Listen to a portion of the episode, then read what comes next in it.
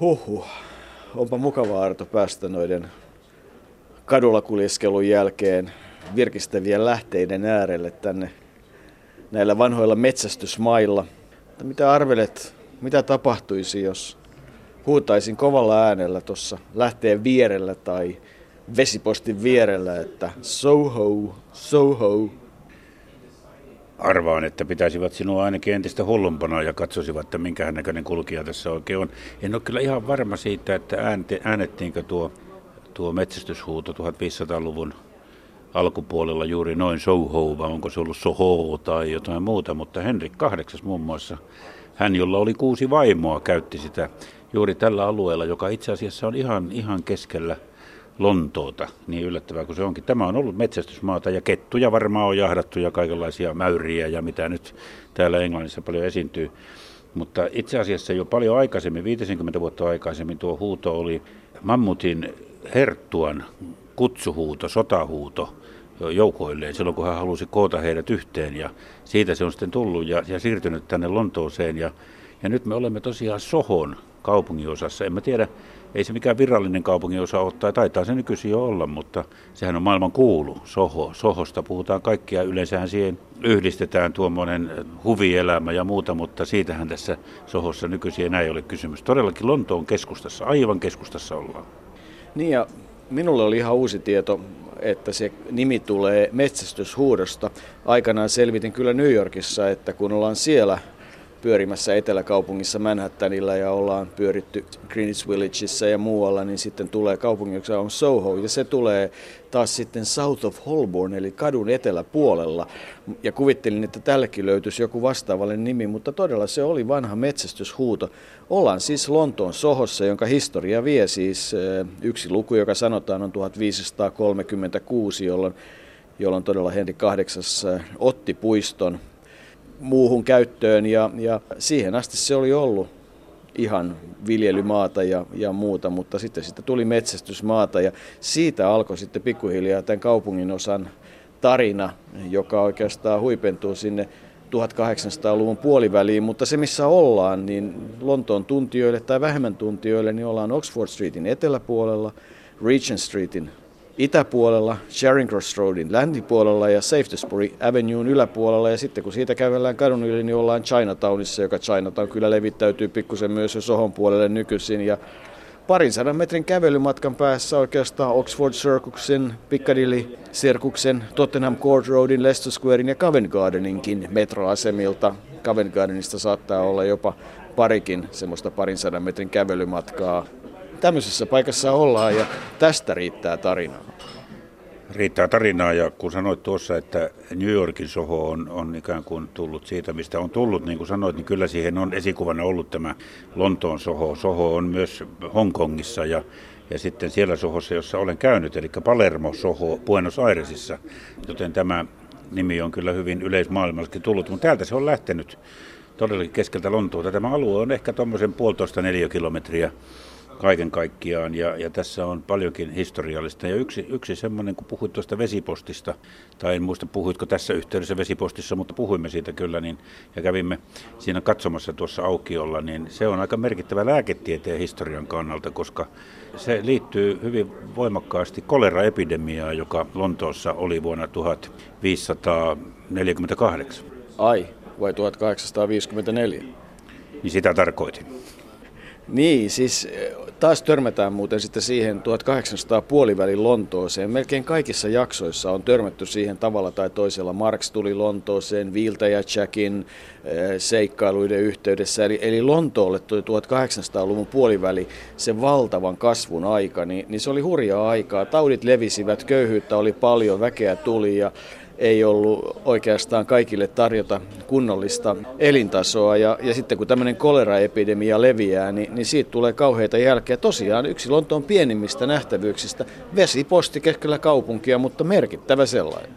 Niin, ja se on merkittävä tämä, tämä vesiposti myös herralla nimeltä Jussi Lumi, eli John Snow. Hän oli lääkäri, joka ihmetteli sitä koleraepidemiaa. Siihen sairastui kaikkia 500 ihmistä ja hän oli ennenkin ollut tämmöisten epidemioiden kanssa jo miettinyt, että onko tämmöisiä olemassa. Ja hän tuli siihen tulokseen, että kaikki nämä sairastuneet olivat niin läheltä tätä vesipaikkaa, vesipumppua, että hän oletti ihan pakavasti, että siitä se täytyy johtua. Häntä ei meinattu uskoa, mutta hän sai aikaiseksi kuitenkin sen, että siitä vesipumpusta se hantuukin otettiin pois ja vettä ei päästy enää pumppaamaan. Ja lopulta selvisi, että se oli todella täynnä likavettä, mitä ihmiset olivat juoneet ja siellä noita kolerabakteeria sitten oli ja sitä kautta se tuli. Se oli ensimmäinen tämmöinen epidemian lähteen löytäminen, mitä historiassa tiedetään. Ja John Snow on jäänyt siitä ja Soho, kyllä historian lehdille ja lääketieteen historia. Niin ja vesipostin vieressä on hänen nimisensä maamerkki, joka virkistää tällä hetkellä kulkijoita, eli hänen nimeään kantava Bubi. Vesipumppu on siis Brodwick, Brodwick Streetillä ja ja kyllähän tänne Sohoon liittyy paljon asiaa. Mielenkiintoista on se, että kun aika monessa Lontoon kaupunginosassa tarina menee niin, että kaupunginosa oli köyhä kaupungin osa. Muistan, kun oltiin Notting Hillissä, niin se oli jossain vaiheessa tämmöinen niin maahanmuuttajien ja köyhän väestön kaupungin osa. Ja sitten eri tapahtumien vuoksi ja filmien vuoksi siitä on tullut hienompi. Sama on pätenyt Itä-Lontooseen, jonka todetaan muuttuva varmasti sitten sitä myötä, kun Lontoon olympiakisat on ohi ja, ja kaupunki on saanut sinne lisää vaurautta. Sohossa 1854 tämä koleraepidemia aikaan sai sen, että tänne muuttanut ja Sohossa asunut varakkaampi väestö muutti pois ja se aikaa sai sitten se, että Sohosta tuli ihan toisenlainen paikka. Niin, kyllä kaikki, jotka ovat Sohosta kuulleet, niin yhdistävät Sohon tämmöiseen seksibisnekseen, eli kaikenlaisiin seksiluoliin ja, ja yökerhoihin, kapareen juttuihin ja tällaisiin. Ja kyllähän se pitkään sellaista olikin, ei siinä mitään. Mutta nyt tällä hetkellä niitä on äärimmäisen harvassa sohossa. Täällä on ennen kaikkea enemmän ravintoloita ja tuollaisia viihtymispaikkoja, pubeja, mutta tuo seksibisnes on jäänyt vähemmälle. Jopa kuuluisa Paul Raymond, Raymond Revue Bar, se on lopetettu jo sillä nimellä ja välillä lopettiin kokonaan, mutta vuosi sitten se aukaistiin tuommoisena vaihtoehtoteatterina, mutta kyllä Raymond Revue Bar oli semmoinen Sohon, Sohon seksibisneksen oikeastaan se oli niin kuin sen keulakuva. Se ei ollut niin paha paikka kuin kuvitellaan, vaan se oli erittäin voimakasta, erittäin korkeatasoista striptiisiä esittävä revybaari, jota verrattiin usein Pariisin punaiseen myllyyn. Punaisen myllyn ero oli se, että siellä kuitenkin suuri ne vaatteet pidettiin päällä, mitkä näyttämölle tultaessa olivat. Niin kyllä Sohossa edelleen siis erilaista tarjontaa ja seksiteollisuus ja, ja erilaiset paikat ovat olemassa, mutta opas Arto tunnui olevan kovin hyvin tuntevan tuon Raymondin revubaarin.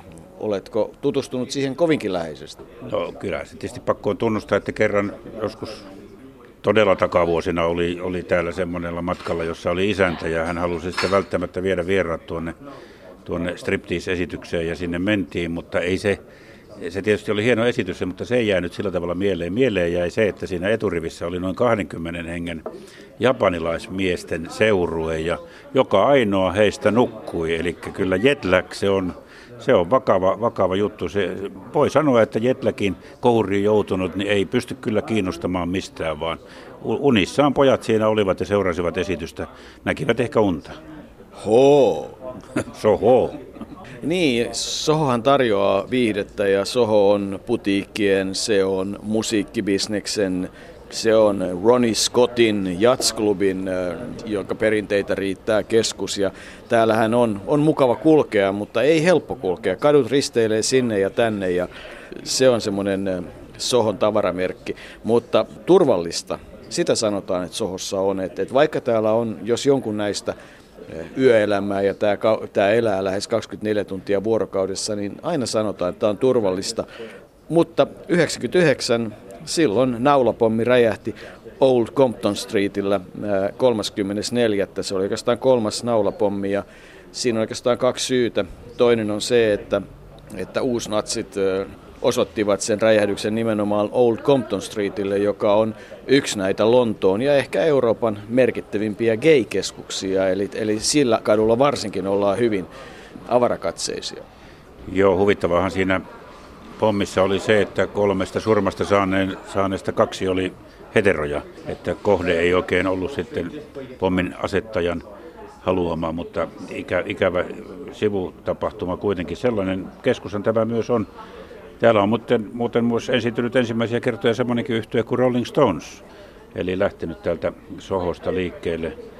Kun puhuit tuosta, että Sohossa ei ole niin kovin vaarallista, niin ainoa oikeastaan tuommoinen vaaratekijä on liikenne. Eli kun täällä iltaisin kapeilla kaduilla ravintolassa ihmiset tulevat ulos ja, ja tuota, syövät ja juovat siinä kaduilla ja muuta, niin on mahdollista sitten joutua liikenneonnettomuuteen. Mutta mä luulen, että taksit ja muut, jotka täällä iltasaikaan liikkuvat, ovat jo tottuneet siihen, että täällä täytyy todella varovasti edetä. Tämä on semmoinen hieno elävä paikka kaiken kaikkiaan, jossa ihmiset todella viihtyvät ja ja, ja voisi kuvitella nimenomaan, kun Sohon maineen tietää, että täällä olisi rikollisuutta. Ja onhan täällä rikollisuutta ollut aikanaan.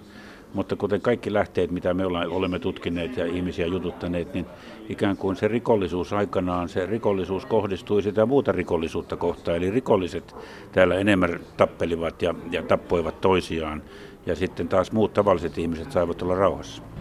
Yksi semmoinen musiikki-ihmisten pyhiinvaelluspaikka tietyllä tavalla on 90 Vardana Streetillä, jossa 1958 avattiin Marquee Club. Ja Marquee Clubilla on kyllä esiintynyt myös aikamoinen liuta suomalaisia yhtyeitä ollessaan Lontoossa ja sitä pidettiin aikanaan semmoisena aika kovana juttuna, kun Lontooseen pääsi esiintymään. Niin, se on tietysti vielä tänäkin päivänä ja kyllähän tänne siis äh, musiikkibisnes liittyy sanon nimiä, Jimi Hendrix, Rolling Stones, Elton John, mitä tahansa, niin, niin täällä on studioita ja täällä tänne liittyy tarinoita ja Denmark Street on yksi semmoinen merkittävä katu. Lisäksi äh, levykaupat, täällä on paljon levykauppoja, erilaista vaihtoehtomusiikkia, eli, eli Soho on kyllä musiikille ollut aina tärkeä paikka. Se on sekä aikaansaanut lauluja, että niitä on sitten tehty ja, ja se on aikaansaanut tarinoita. Mutta onhan Soho tietysti sitten myös ravintoloiden, kahviloiden, putiikkien. 60-lukulaiset muistaa varmaan hyvin, miten kauniit saaret tuli Mary Quyentin asuissa esille, kun, kun liikuttiin Carnaby Streetillä. Eli, eli Carnaby Street oli semmoinen aikanaan tämmöisen modernin muodin yksi mekka, ja sehän on Sohon länsilaidassa kulkee Regent Streetin suuntaisesti. Sitä on tänäkin päivänä kiva vaellella ja katsella. Siellä on pieniä putikkeja ja ties mitä. Minä luulin aina, että se oli Meri Quant, mutta ehkä se äänetään sitten toisella tavalla. Joo, varmaan se Meri Quant oli. Mitä sitten sanoin? sanoin joo, varmaan sanoin jotain sinne päin. Se johtuu siitä, että soho sekoittaa hiukan päätä. Niin, ja sitten me ollaan eri mieltä vähän siitä, että onko täällä vielä paljon tätä seksibisnistä vai ei. Sanoin, sanoin, että täällä ei paljon olla ja sinun mielestä se oli. Ilmeisesti olet tutkinut tarkemmin, mutta palataksemme vielä tuohon Paul Raymondiin, niin kyllä se aikanaan se oli kukoistava bisnis, koska hän kun kuoli tässä vasta 2008, 82-vuotiaana tämä Paul Raymondin, hän jätti valtavan omaisuuden tyttärilleen – satoja miljoonia puntia ja toinen tyttäristä ainakin on päättänyt käyttää kaikki nuo rahat hyvän tekeväisyyteen, mutta kyllähän se kukoistava bisnis oli täällä pitkään ja kyllä minun lähteideni mukaan se on selvästi niin kuin hyvin vähäpätöistä verrattuna siihen aikaan. Onhan sitä vielä, mutta ei ollenkaan siinä määrin kuin silloin sanotaan vielä 20, 30, 40 vuotta sitten. Niin, no kaikkialla maailmassa se on varmasti muuttanut muotoaan. Tuskin Hampurissa, Amsterdamissa, New Yorkissa, missä tahansa suurkaupungissa, niin ainahan sitä on. Eihän maailman vanhin ammatti mihinkään katoa, eivätkä ne palvelut, mutta se on muuttanut muotoa. Ja tietysti sitten maailman muuttuminen ja, ja mitä kauheimpien tautien aikaansaaminen on aikaansaanut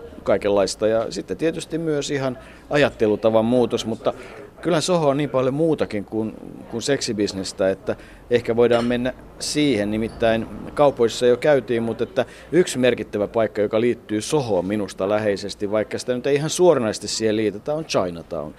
Chinatown ja nyt on, on eri puolilla maailmaa, mutta että kyllä Lontoon Chinatown on varmasti monelle ihmiselle ihan ensimmäinen kokemus tämmöiseen kiinalaiseen kulttuuriin. Kävellään portin läpi ja on paljon ravintoloita, osa hyviä, osa vähemmän hyviä, mutta että kyllä siinä semmoiseen kiinalaiseen tunnelmaan pääsee, kun katsoo, miten ankkoja, ankkoja on pahdettuna joka paikassa. Ja Chinatown on muista merkittävä osa Lontoota ja, ja osin myös Sohoa, vaikka se Shaftesbury Avenuen alapuolella noin virallisesti ehkä onkin.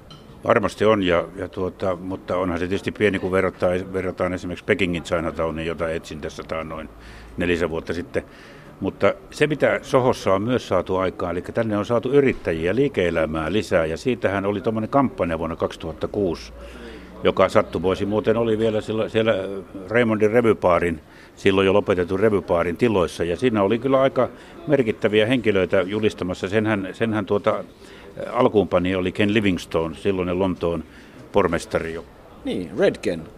Niin, joka nyt sitten hävisi, hävisi pormestarivaalit, yritti vielä kerran, mutta hävisi juuri keväällä pormestarivaalit. Ja siellä olivat esiintymässä siinä tilaisuudessa sellaiset, semmoinen kuin Charlotte Church, jonka tiedät, joka laulaa tämmöisiä hyvinkin raamatullisia kristillisiä lauluja, nuori tyttö. Ja sitten oli myös jo nyt keskuudestamme poistunut Amy Winehouse ja Paris Hilton, joten hyvin näyttävästi se avattiin ja kyllä se on tuonut liike-elämääkin mukaan tänne Sohoon taas uudelleen, joten Soho, joka on kulkenut niin kuin hyvinkin vähän kuin tuommoinen aallolta toiselle, niin tällä hetkellä tuntuu siltä, että se on nimenomaan siellä surfilautansa kanssa siellä sen aallon päällä ja voi hyvin.